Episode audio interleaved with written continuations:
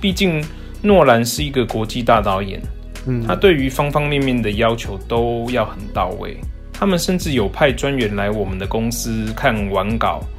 嗯，从列印出来到光线下色泽的呈现，到每一个海报上面细节等等的要求度都非常的高，令我印象深刻。是强迫症吗 ？Hello，你现在收听的是由硬 CG 媒体所制作的 Podcast《壁纸老司机》，我是 Just Charlie，在这里你可以听到新鲜的创作人，听听新生代的创作观点。你准备好了吗？开车啦！嗨，大家好，我是 Lawrence，我现在在好莱坞这边的广告公司做海报创意设计。那你刚刚说你在负责海报创意的制作，可以聊一下你这个广告制作公司是一个怎么样的公司吗？嗯，我们是在协助各大电影公司做创意行销。其中包括 logo 设计、海报设计、社群媒体的推广等等。所以简单来说，其实你们公司算是行销端，可能从影片制作、海报，然后到可能最后社群行销的播送都有参与的一个公司。嗯，没错。那你就是里面的设计部的人员吗？嗯，我除了做设计以外，我也是一名 3D artist，然后我也有在做绘制插画的。工作主要也帮助 art director 他们做创意执行，就是因为你们公司其实我看了一下介绍，算蛮大的一个广告公司，其实也制作过不少脍炙人口的海报，这样像《灵魂急转弯》的海报也是你们家做的。但我想要先跟你聊聊，就是《神力女超人一九八四》的这个海报，因为这张海报其实让我印象非常深刻，因为就跟电影一样，都有一种八零年代的那个风格，可以聊一下，就是《神力女超人》一九八四的时候，当初在设计的时候的创意理念是什么吗？如同片名一九八四，Warner Brother 希望可以呈现出八零年代那种复古的感觉，嗯，所以我们在制作的时候就采用了相当多八零年代的元素，包括色调。我制作的部分是神力女超人的翅膀。那因为呃，我们在制作的同时，其实也是他们电影的拍摄期间，所以他们并没有办法提供我们他们所使用的翅膀三 D 模型。嗯，不过有趣的是，他们会提供给我们很多他们拍摄的剧照。呃，其中包括了他们有实体建出一个真实的翅膀，嗯，然后我们就依照我们拿到的这些资料去建立三 D 模型，然后上材质，然后架骨架，然后依照 Art Director 的需求去摆出他们所需要的角度跟动作。就听你将海报讲，就是其实团队内部也分成可能负责创意方向 art director，然后像你们就是负责制作面的，然后那其他你们还会需要跟怎样的人员进行分工吗？我们的分工其实算是蛮细的，每个人都有自己的强项，像有的人就特别擅长制作毛发，呃，有的人特别擅长绘制场景或者是插画等等的。那我我有点好奇，你都是负责什么？就是场景跟角色，那你比较常负责什么？嗯，这两个其实我都会参与制作，嗯，只是人物的制作部分会参与比较多，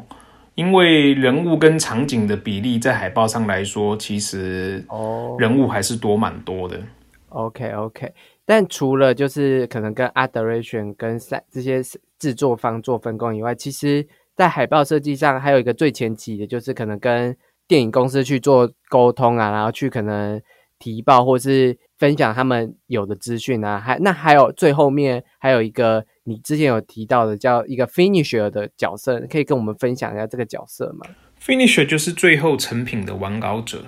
因为在创意的发想过程当中，因为大量的创作，所以每一张稿件可能。会有很多的瑕疵，像是去背不干净等等，所以直到最后我们跟业主确认了方向，我们就会把确定要完稿的作品，嗯，请 finisher 把每一个细节，包括颜色等等弄到最完美，嗯，才会出品印刷。所以完稿通常都会是 agency 内部的去的艺术家，还是其实也有可能会是电影公司指派的完稿的呢？这两个状况都会有，诶，像是迪士尼他们就会有他们比较属意的 finisher，嗯。嗯，可能是因为长期合作的关系，所以他们信任那些人可以呈现出他们所需要的品质，所以他们会要求我们把最后的成品发给他们属意的 finisher 去完稿。那我有一个问题想问，因为海报其实都有多款海报，所以就是在制作的时候，他们就跟你们讲说，哦，我们可能要三个海报这样子吗？还是其实没有在这个数量上有限制这样？海报的数量会有限制，呃，种类主要是会分成 key art，也就是正式的海报，还有 paid off，就是前导的海报。当然也是会因为国情的不同而有所谓的国际版，像是日本或是中国，因为市场上的考量，嗯，风俗民情的不同，会依当地观众的口味去设计符合当地市场的海报。你刚刚说就是会分地区制作海报，所以通常也都是是你们做，或是你们派给日本可能比较熟悉日本或是中国那边的艺术家去做嘛？都有可能。如果他们今天确定的是某一位艺术家的风格，那我们有很高的几率会聘请那一位艺术家来帮我们绘制插画。但是如果我们内部可以自己做的出来的话，我们就会自己制作。OK，那。我们刚刚有提到，就是《猛禽小队》《小丑女大解放》也是你们跟华纳兄弟制作案子。这这个海报其实我蛮喜欢的，因为它有一个维纳斯的诞生，就是跟这电影里面没有出现这个，但是那个海报倒倒是让我蛮印象深刻。可以聊聊聊这个海报的设计吗？我们当初接到这个案子的时候，Warner Brothers 就给了我们明确的方向。嗯嗯，它是一部充满女力 Girl Power 的电影，里面充满了。缤纷、活力，而且艺术元素相当多元的电影。对对对对对，其实，在初期发想的时候非常有趣，你可以看到各式各样不同的风格创作，像是达利风啊、呃漫画风等等。那我跟其中一位 art director 就想说，这是小丑女第一部自己独立故事的电影，所以就想说，这就像是她的诞生一样。所以就用了维纳斯诞生的概念来做创作，没想到 Warner Brothers 就很喜欢，所以后来就这样子定下来了。我觉得小维纳斯的诞生真的是蛮我我觉得有有一种程度是蛮符合小丑女的概念，是你可以听一下我的想法，是因为小丑女她算是一个反派女角色，但维纳斯是女女美丽的女神，但小丑女。她是反派，但她同时这个演员跟演出的感觉是是女神级的，没错。所以她会有一种恶跟善的一种冲撞感，就是维纳斯的诞生应该是美丽的象征，但小丑女的感觉是她是呈现另一种美丽的象征的概念。所以我就觉得这个冲突感，然后加上其他女生角色围绕在那边，会让我觉得哇，这个诞生是格外的有冲击性跟视觉上的。挑战性这样，就或以及美学上的挑战性这样，我自己是这样解析这个海报的。对，我觉得你讲的没有错。其实这是一个很冲击性的海报，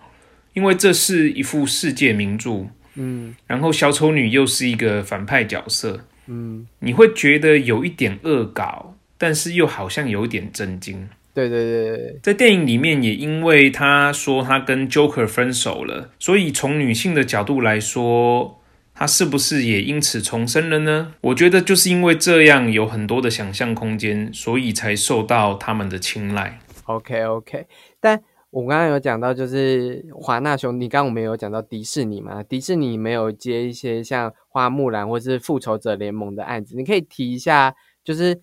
复仇者联盟的这个案子，你们。有特别找来了一个其他艺术家，可以聊聊这边的故事吗？在制作《End Game》终局之战的时候，呃，最后很多角色都灰飞烟灭，像灰烬一样飘走。对，所以电影公司那时候也希望在海报上面有这样子的元素。所以我们那时候就想说，除了放一堆人像以外，倒不如就放一个 logo，然后让它呃破碎飘散，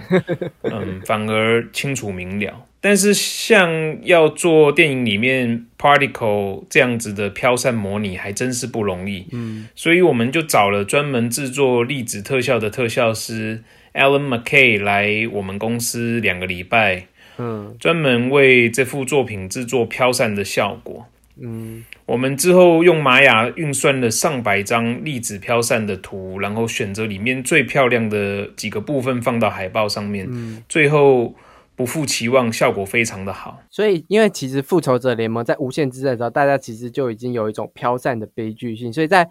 看到终局之战这样子的海报的时候，其实会连接到，就其实因为它是两部电影，但它会连接到前面的剧情，然后反正说这已经这么困难了，那这些事情还怎么力挽狂澜？我觉得这个海报有一点点绝望感，可是又有一点其实还是有希望的，因为它色调其实紫色，有一点神秘诡谲，但其实还是蛮有光亮的感觉，这样子。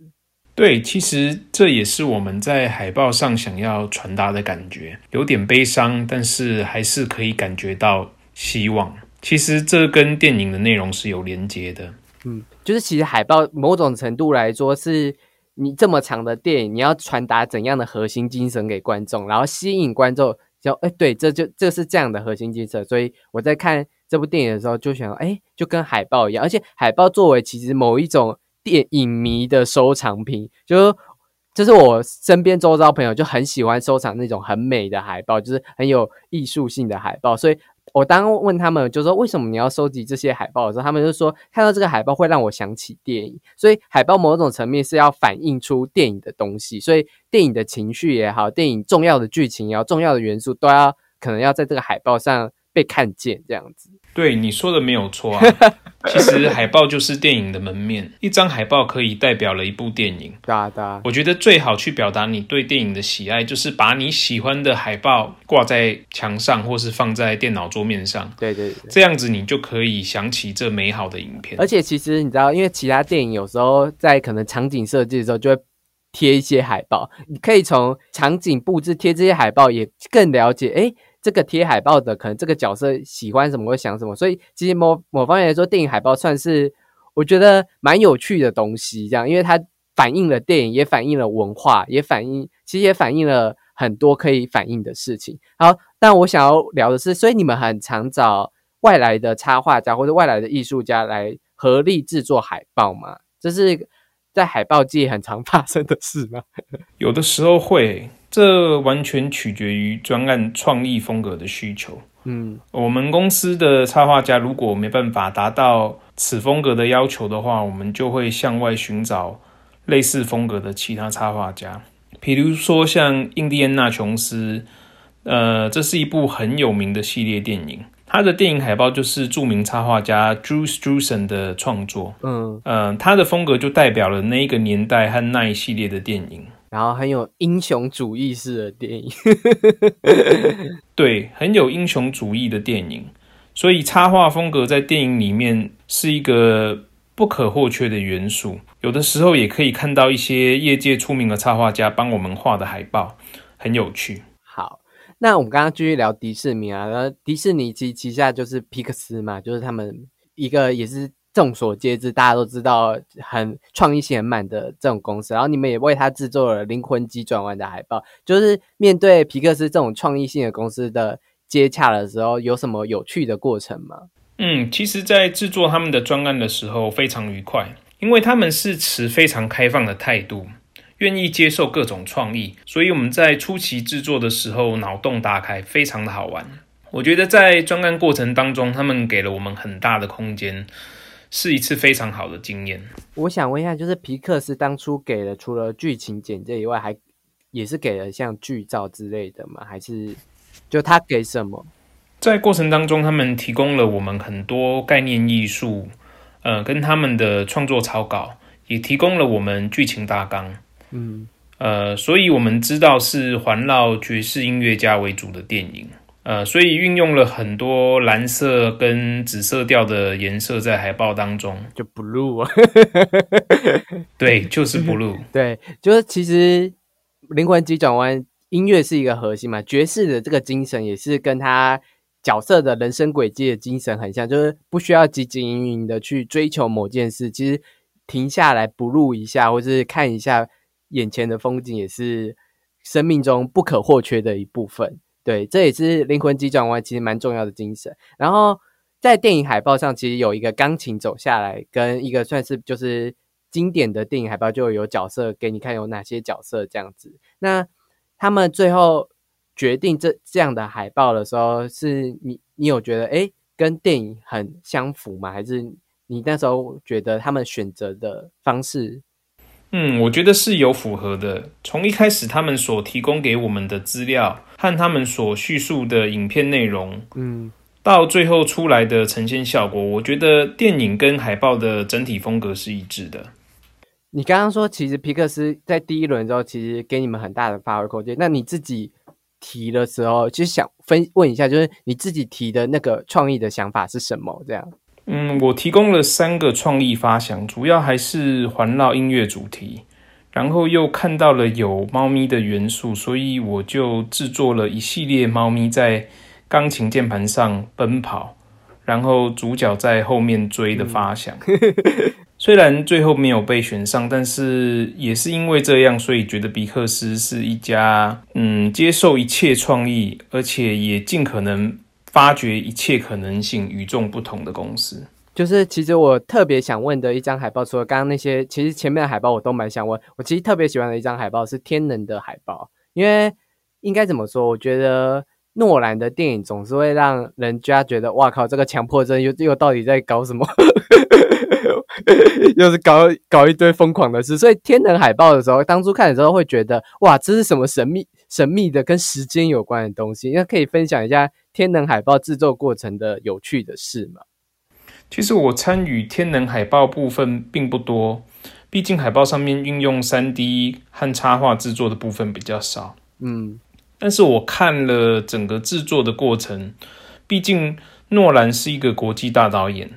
他对于方方面面的要求都要很到位。他们甚至有派专员来我们的公司看完稿。嗯嗯，从列印出来到光线下色泽的呈现，到每一个海报上面细节等等的要求度都非常的高，令我印象深刻。就是强迫症嘛，真的是有一些强迫症，像是迪士尼也是啊，他们对他的所有角色还有呈现的风格也是相当的讲究。其实从诺兰电影就知道，他就是一个美学有强迫症的人，而且尤其是视觉上的强迫症，他非常。之大，他跟魏三德真都是某一种强迫症，到你看的时候觉得，干真的是疯狂了。然后我其实也有注意到，就是你们有为就是最近 Netflix 的电影的那个查克·史奈德的那个《活尸大军》制作了电影海报，这个专案是可以分享的吗？可以啊，这个案子很有趣，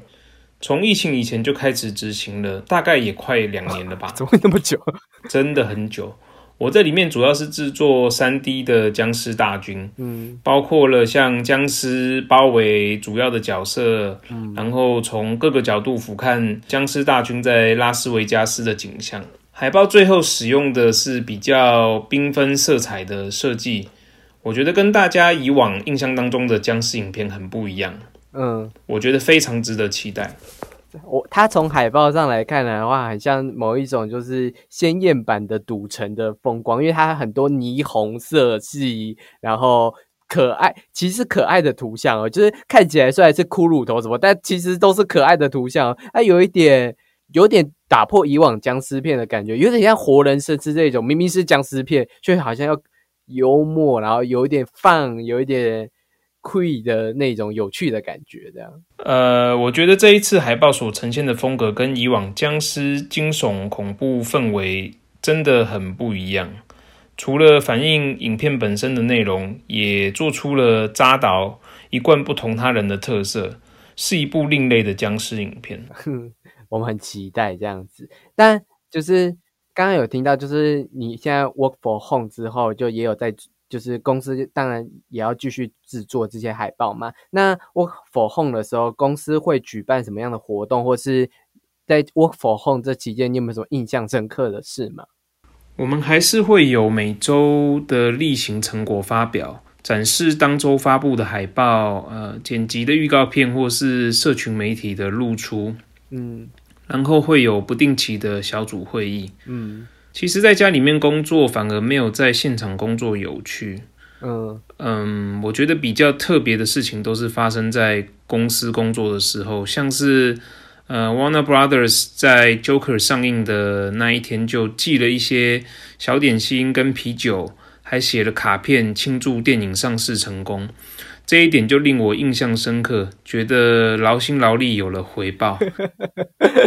总是要要感谢，就是做海报的嘛。但我我有一个问题，就是现现在电影跟串流公司其实算是，其实也没什么差别，就是串流其实也越做越大。就是你会觉得，就是接电影公司的专跟接串流，像 HBO、Netflix 这样的专案，会有什么不同吗？还是其实也没什么不同了？我觉得本质上是差不多的，因为像是大型的 studio 现在也因为疫情的关系，呃，也发展了自己的串流媒体。嗯，那电影院要恢复以前的龙井，可能也没有那么快。嗯，我觉得最大的不同是在于海报设计在电视上的呈现是一个比较小的图像，跟在现实生活中看到海报的大小其实差蛮多的。所以构图设计要做得更简单明了，才能够吸引观众的目光。我觉得这就是最大不同的地方。嗯，理解呀。就像我们刚刚提到的，以上那些其实都算是商业大片的设计，就是大型的商业公司去做，就是可能票房会是说，哎，每年前几名的那种。但其实我知道你们公司也接了一些，我觉得算是独立制作啦，像那个《Sound of a Mental》或是。Promise Young Woman，他们其实算是比较小众一点的电影的制作。那这样子的海报设计，其实是的，我们的公司是有分团队，有的团队是专门负责大型商业片，有的是负责电视或独立制片的电影公司。那这些电影市场其实属性是不太一样的，所以会有专门擅长的设计师去执行各领域的影片。嗯。我我其实还有一个跟海报设计有关的是，因为我们常常在可能奥斯卡之前会看到电影公司又推一些为了就是宣传用的，就是我们奥斯卡可以提名哪些，就是你欢迎来投票那一类的海报，就是你们有尝试有你们有接过这样子的案子吗？有啊，其实每一年奥斯卡我们都会帮忙制作这些海报。嗯，我觉得这些海报其实更注重的是创意层面。嗯，有的时候可能是一些小幽默，或者是一些意想不到的惊喜之类的。或者是这样讲，因为像这种冲击奥斯卡的片，其实就是需要一些公关，需要一些操作，所以其实制作时间应该都不会算拉很长的。因为从公布你从得奖到颁奖，其实也没有很多时间可以做很。久对呀，其实都不会很长，可能一个月左右吧。就是我们刚刚其实聊了这么多款电影的海报设计啊，那其实会想要就是如果有人就是有一个新鲜人，他想要做这样这样子的海报设计，你有给他什么建议吗？就是怎么练习制作出好看的海报呢？我觉得看的东西要够多，然后建立起自己的资料库，对于好的东西要有敏锐度。嗯，对于绘画、嗯，摄影、电影、音乐各种形式的创作，可以广泛的涉略，不要局限自己。嗯，在欧美这边的设计领域，其实漂亮好看是基本要求。嗯，他们其实更想看到一些创新的东西。嗯，独特性在这里反而更为重要。嗯，在日常生活当中，我觉得就算拿起手机拍拍照，用心去感受生活中的。一些不同的小细节都可以是一种很好的练习。简单来说，就是多看多练习，然后寻找自己的独特性。对。然后我看到，其实你很多你的自己的个人作品里面，蛮多关于机甲设计的东西，是你自己就喜欢像科幻片这样子的事情吗？科幻片像是《星际大战》这样子的影片，我从小就很喜欢。哦，嗯，刚好在美国这边也上了一些课程，所以做了一些作品，嗯，有一些心得。OK，那你觉得机甲设计除了创意面以外？还有什么值得就是注分享的要领吗？我觉得机甲设计的重点，除了外形吸引人以外，还要赋予它功能性和合理性。嗯，因为这样子的话，就可以加强我们的代入感，觉得它好像真的存在这个世界上，而不是觉得很不合理、很不实际的感觉。在画面上也可以给它一点故事性，比如说一些刮痕啊、伤痕等等，加强我他们的真实度跟我们对它的连接。所以可能是在现有的科技上，或是现有的逻辑上，要去做一些置入，才不会这么有疏疏离或奇幻的感觉吧？对，我觉得这是一个很好的方向，因为太虚无缥缈的东西，我们在情感上面很难。有连结，就像做角色设计一样。嗯，好的角色设计就是让你觉得它是一个真真实实的角色，可以有很强的代入感，在情感上面也可以有很强的连结。机甲设计也是一样的道理。那谢谢 Lawrence 跟我们分享这么精彩的海报设计经验呢。